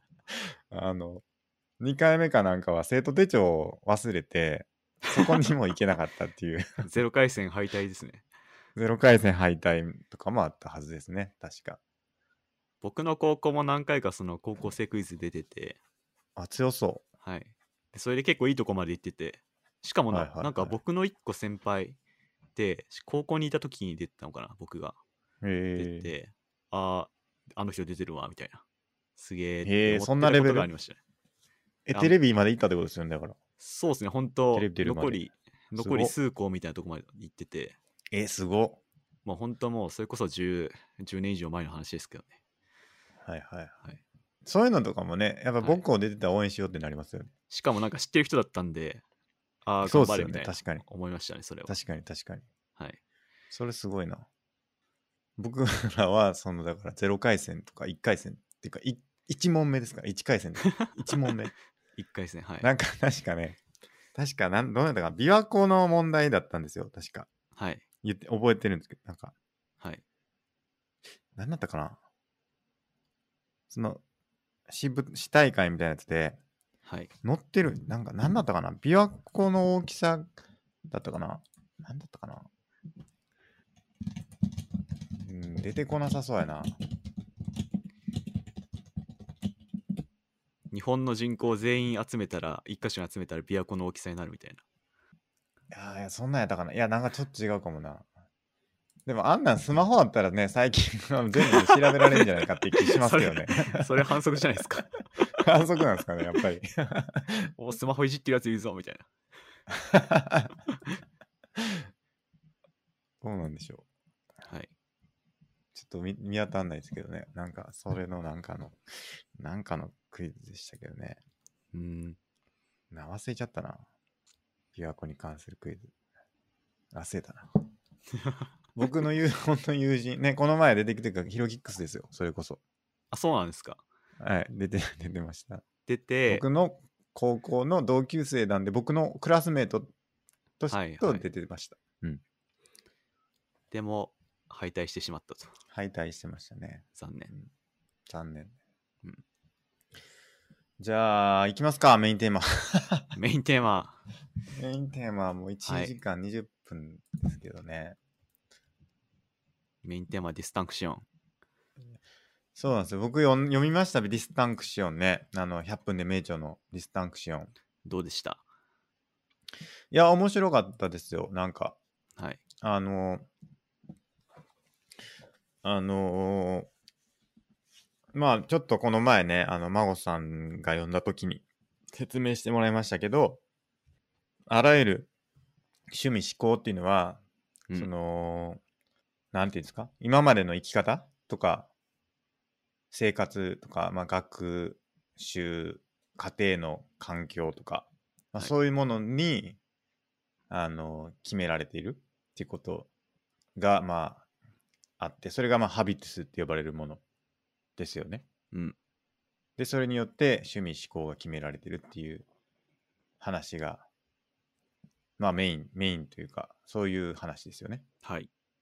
うん、でなんかその僕が思ったのはそのまあその結局趣味思考とかがそのまあなんとか会会ってあるじゃないですか芸能界とかクはラい。シック音楽会とか、まあそういうのが音楽会とかまあなんかはいそういうのがあ,、あってそういうので象徴闘争象徴闘争って呼ばれるもののうん。アリーナになってるっていう話があって、うん。まあ、これがなんかすごくルサンチマンだなというふうに思ったうん。のとはい。そのその象徴闘争っていうのがどうしても起きるとその結局なんかそのこれが好きとかうん。自分はジャズが好きとかクラシックが好きとか、うんそのロックが好きとか、うんヒップホップが好きとかそういうのってはい。結局それが好きって言ってるのはある意味そのそれ以外が嫌いって言ってるのとほぼ同同義だみたいなことが書かれててはい。はい。そういう象徴闘争を繰り返すぎょことをやってるっていう話があってうん。この話ってなんかそのアドラーの世界観とちょっと反するんじゃないかなって思ってはい。所属するコミュニティそのお互いをしょん尊重していくっていうのがアドラー的な世界観だと思うんですけどはい。いやいや、僕らっていうのは趣味を通じて自分たちのハビトゥスを正当化するというか、うんその自分たちがジャズでなくてフットサルではなくて散歩が好きなんだっていうことによって、はい。その、そのそれ以外をある意味否定するうん。ような行動をとってしまう。で、はいそれっていうのは趣味だけ、趣味の話なんだけど、その趣味を形作ってるのは自分の生きてきた人生だから、その、なんだろうな、人生をこう突き詰めていくと、そういう闘争になってしまうから、まあなんかこう趣味を持つ限りにおいて、絶対その闘争から身を引き離すことっていうのが難しいから、うん。そのアドラーとしてうん。アドラー的な世界観とちょっと競合するんじゃないかなっていうふうに思いましたけど、どうなんでしょうか。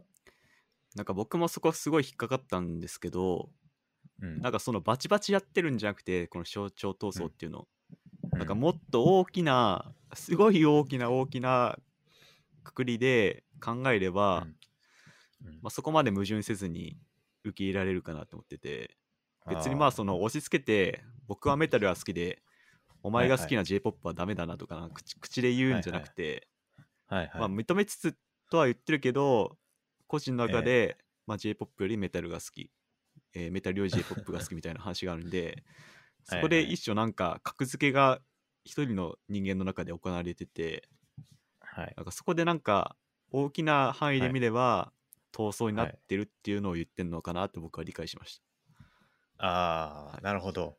たはい、バチバチやってるわけじゃなくて口はいに出して言うわけではなくて、まあ、人によってはこうバチバチやってる人もいるかもしれないですけどはい、はいはいまあそれはそれであってまたバチバチやってなくてもなんかこうんううん意思の格付けが行われてるんじゃないかなっていう、なるほど。はいそのだから僕が面白いなと思ったのはその格付けみたいなものがはい一次元じゃないっていう話があって、はいはいその結局なんとか会というか音楽会とかはいでもまあその、まあ、会って何かっていうそのああるそのこの本によってある掛け金やルールで構成された相対的に自律的な場あるいは社会的な空間を指すって言ってるんですけどまあジャズ界芸能界クラシック音楽界とかあってでそのその世界の中であの戦ってるんですけど戦ってるっていうかその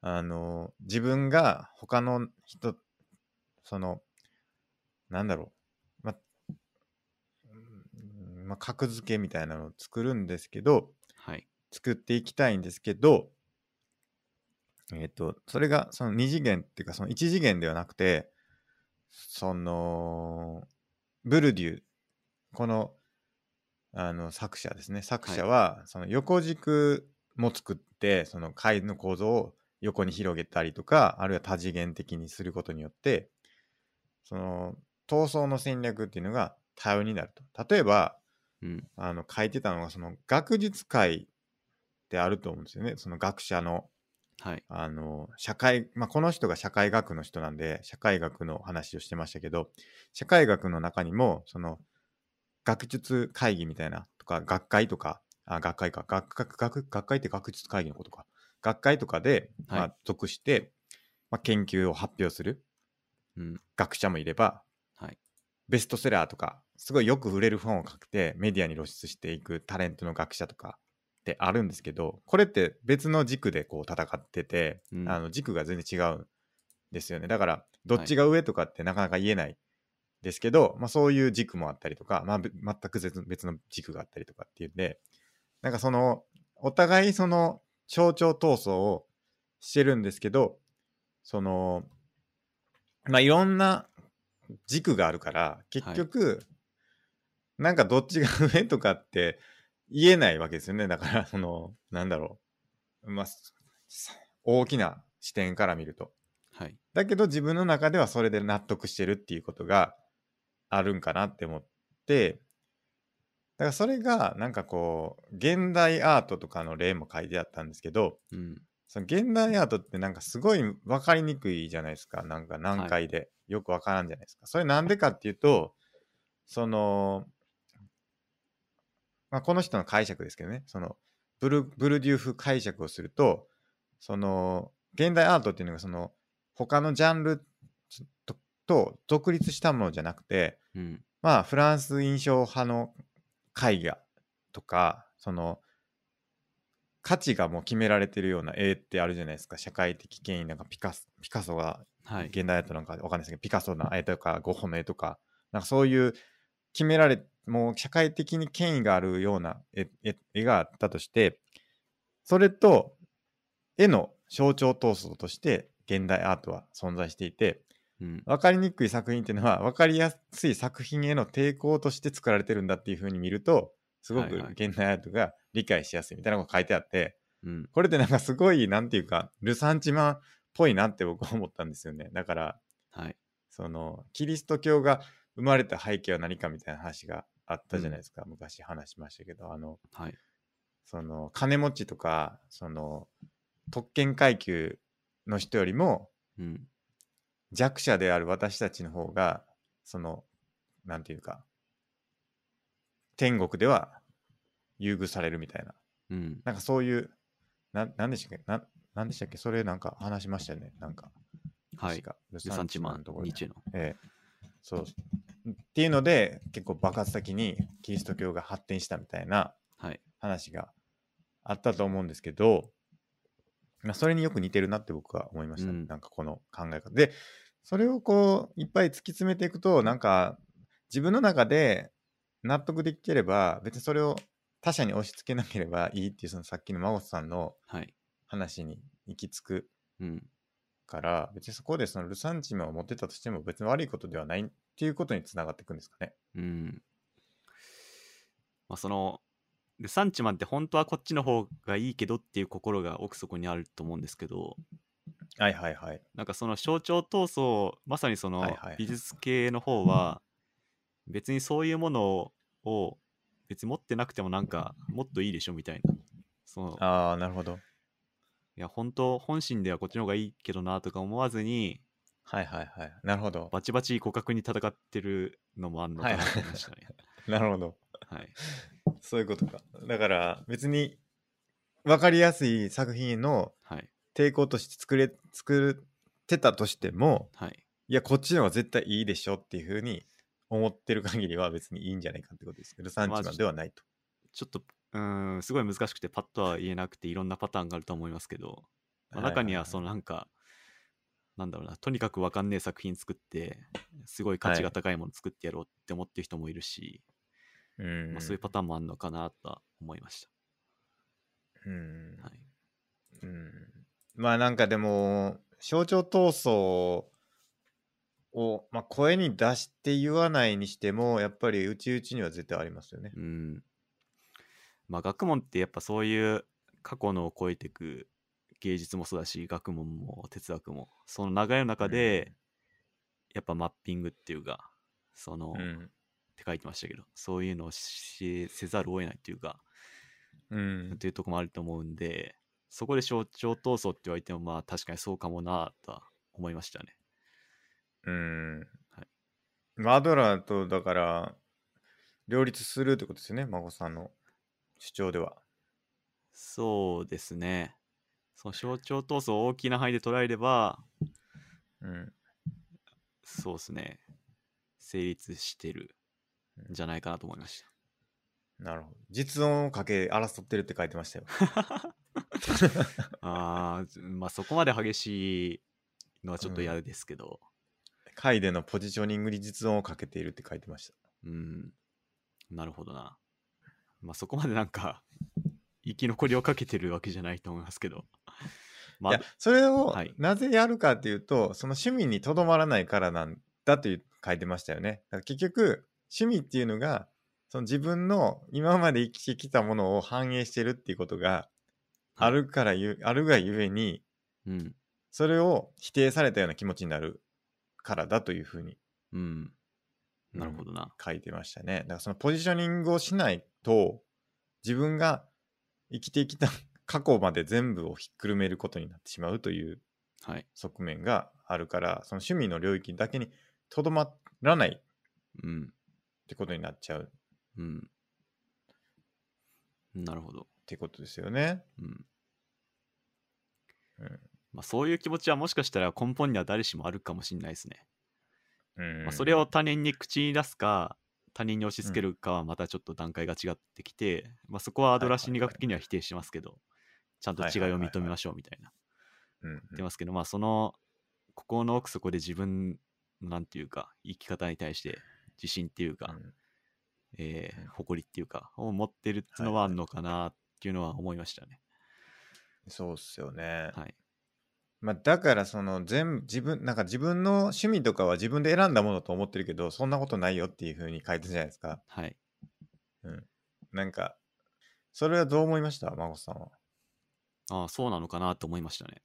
あそうですか、はいなんかそれを聞くとなんかすごいなんていうか自分は何なんだろうって思う人もいるって書いてましたけど、そのはい、自分の自由意志でこれが好きだはい、自分はバッハが好きだってうん、思ってたけどそれは全然関係なくてあのバッハが好きな環境で育ったからそうなってるだけですっていうはい、ことに対して衝撃を受ける人がいるっていうんう話でしたけど、僕もそんな別に気にならないですねなんかだからそのさっきの話じゃないですけどなぜ自分はバッハなが好きなんだろうってなんかあんま思わないというかうん、まあ、バッハ好きだからそれでいいじゃんみたいな感じで、いや、あなたがバッハが好きなのは、なこういう環境がバッハを好きにさせてやんさせたのであって、自分がバッハ好きだという思いは嘘だって言われても別にそれに対して何も思わないうん、んですよね。僕はですけど。はい。うん多、分、だそのじうん。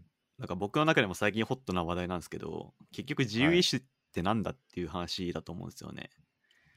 はいはいはいア。ドラー心理学は結局主体的に本人が手段選択してるって言ってるけど、はい。まだ結局そのディスタンクションではそういうものはないっていうか、周りの環境から受け継いだものって言ってて、うん、結局自分の自由って何なんだろうっていうのが根本にある問題じゃないかなと思いました。はいはいはい。まあ、でもアドラーもこう、うん環境が人を作って人が環境を作るって言ってるんで、うん、まあ、似たようなものかなとは思いますね。はいはい。それでそものそ自の奥由さんをどれまで、ええそれでもその奥底にこう自由意志をすうん。信じるかどうかっていう問題かなと思いました。はいはい。で、その自由を信じる必要があるんかっていうことですけどね、 僕が思うのは。うんその自分が選んだとか、自由意志においてこれをしてるんだっていうのが、はい。そんな大事なんですかって僕は思いますけどね。多分その責任のありかになってくると思うんですよね。問題としてなるは。ほ例えどば、すごい犯罪集団がいて、いはや、これ私の自由意志じゃないんです。環境によって作られたんですって言われたら、その、はいはいはい。刑罰ってどうなるの確かにっていう。確かに、確かに。そっちはそうですね。確かに。はい。うん。確かに、その悪い方向に関しては、いや、俺のせいちゃうよって言いたくなるところはあるかもしれないですね。はい。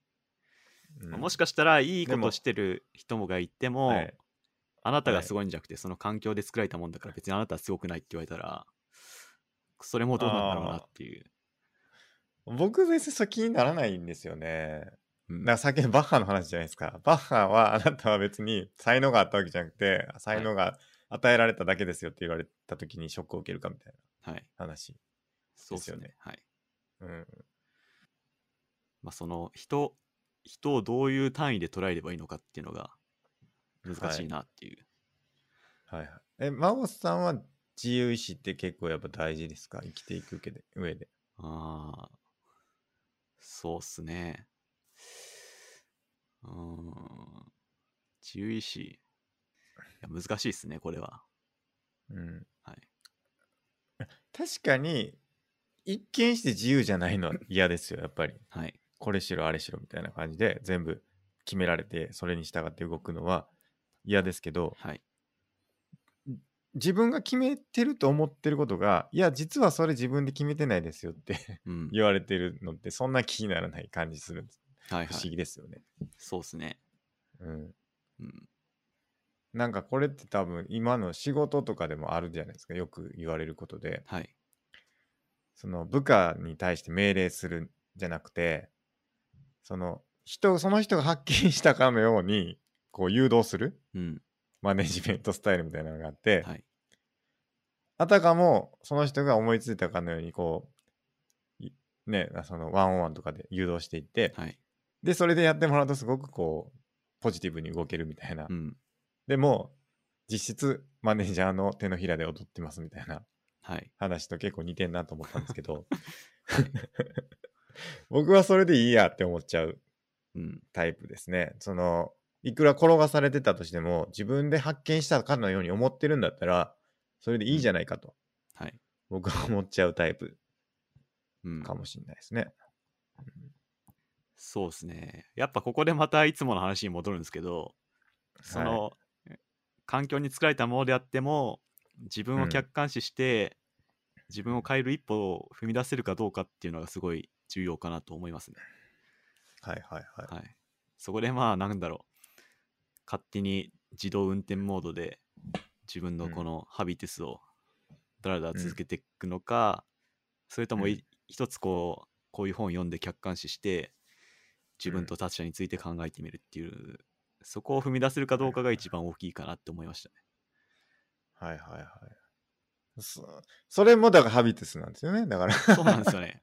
もうそこがもうぐるぐるしてて、 そうなんですよねそれを良しとできるのがその人のハビテスというそう問なんですよね題があるんですよねそれができるのもすごい才能だと思うんですけど、まあ、でもそれもハビテスで決められちゃうっていうか、人変えるってどういうことっていうふうになっちゃって、うん、だからそのさっきの話でそのそのポジショニング、はいその会におけるポジショニングの価値観自体がはいそもそも人によって違うっていうだかうん、ら人を変えるっていうんですけどそれってあの自分の価値判断における良しの方向に人を動かすっていう風にうん、まあ、なると思うんですけどうん、でもその人にとってはそれは別にその人の軸の中では全然プラスじゃないポジショニングだっていうことがはい、あるわけですよね。そうですね。だから、なんか、なんなんやろなっていう。な うん。まあ、そこで、あうの、ん他人のハビテスをまあ認めていくのが大事だっていうのが結局書いてたと思うんですけど、はいはいはいはい。まあ、そこに行き着くのかなと思いましたね。うん。まあだから、あとは僕らが学ぶことがあるとしたら、これが僕すごい好きなんですよっていうことが、あはる意い。味ひ他の人にとってはうん。良くないうん。ことになりうる。だから自分がいいと思うことをいいといううん。ことは、誰にとっても、なんだろうな、被害がないというふうに思い、思ってしまううん。ところがあるんですけど、僕うは。ん。はい。自分がいいと思ってるだけで、あなたは別に否定してるわけじゃないですよってうん。言ったとしても、人によっては否定されてるように感感じるはい。ということがあるんだということは、ちょっと心に留めとかないといけないなっていうふうに思いますね、この本を読んで。ほだから何も言えなくなっちゃうという あのことになっちゃいますけどう。うね。ん。うん、そうなんですよね。難しいんですよね、これが。そうなんですよ。う。そうんなんです。うん。まあ、軸がいっぱいあるんで、はい。まあそこでしょ、まあ、あの別に自己解決していけばいいっていう話でしたけどね、結局、その、まあ学校生活とか、一つの会が形成されてるわけですけど、学校、学級、学級、クラスみたいなものがあったときに、はい。運動ができる子と運動できない子みたいな軸で、あの、なんていうか、闘争、象徴闘争が行われてたら、うん。じゃあ、そのポジショニングできないわけですよね、運動できない子が。はい。なんですけど、別にそれだけの軸じゃないんだから、なんか全然違う方向性で自分が、あの、ポジショニングできる部分があって、そこでなんか別に争うことはなくていいんですけど、うん。なんかやっていけばいいんだっていう。だからその会において、一個の軸だけで争うとかなり辛いけど、うん。その軸を増やしていって、こう、すごい曖昧な世界をつ作っていけば、なんていうんですかね、上も下もないなっていうことに気づくと思うんですよね、なんか、最う終ん。的には。はい。うん。なんか、そうなるべきなんじゃないかなっていう、そうなったらいいんじゃないかなっていうう気がん。しますけどね、なんか。そうっすね。うん、っていう風に捉えて、なんかあんまりその深くうん。捉えないというか、う。うんん、まあそういうとこはその人得意だよねっていうことでしかないというかね。うん。まあ、まさに寛容、寛容さですようね。ん、そうですね。はい。まあいろんなね、はい。会がありますから。はい。まあ、その、人を理解するとは、その人のハビタスを把握することって書いてますね。そうですまよあ、そこね。に、他の人のハビタスに対して寛容であることうがん、大事っていうこうとですん。かね。間違いないですね。はい。あとなんか一個だけ書いてたのが面白いなと思ったんですけど、はい。あの、美術館に行く回数は露骨な階級差がある。上流階級ほど行く回数が多いって書いてあったんですけど、 はい。美術館僕あんま行ってないなって思いま したね。なるほど。う行きましん、ょそう。ね、なんか書いてましたよね。う。はい。その 前も言ってましたけど、なんか同じ、なんかテーマを その別々のテーマの絵を見たときに、人によっはい。て、というか階級というかその学歴とか階級によって美しいと思うものが違うっていう話とか書いてありましたね。ほ木の皮が美しいと思う人と、う。最はい初はい。の生態、えあの、赤ちゃんを取り上げるところの、あ持ち上げるうん。ところですか、はいはうい。ん、とか。うん。まあ、その、なんだろう。同じ絵を見ても、階級によってどう感じそるかが全く違うっていうう。らましあ、いだかですらそのね。さか生産性、生産、再生産されてるはい。ということですね。うん。美術館、美術僕わかんないんだよな、マジで。行きましょ前から言ってますけど。うう。ん。はい。絵か絵を学学びたいですね。でも今、上野の美術館閉まってんじゃなかったっけな。ああ、なんか、改装しますとか言って。そうなんですね。はい。でもいいし、あのーインターステラーとかの感想を見てると、僕とマゴスさんで感動する絵全然違うなと思って、 はい。マゴスさんにこれめっちゃいいっすよって言われた絵とかに、うんポカーンってなりそうな予感しかしないですね、僕 は。これ圧倒しませんか圧倒されませんかみたいなことですごくはい力強くうん訴えかけられるものの、はい。僕は全くわからないっていううん。絵が想像できます ね。まあそれもはい一つのあれとして行ってみたいですね、孫さんと一緒に、ぜひ、ね。美術館ね、そうっすね。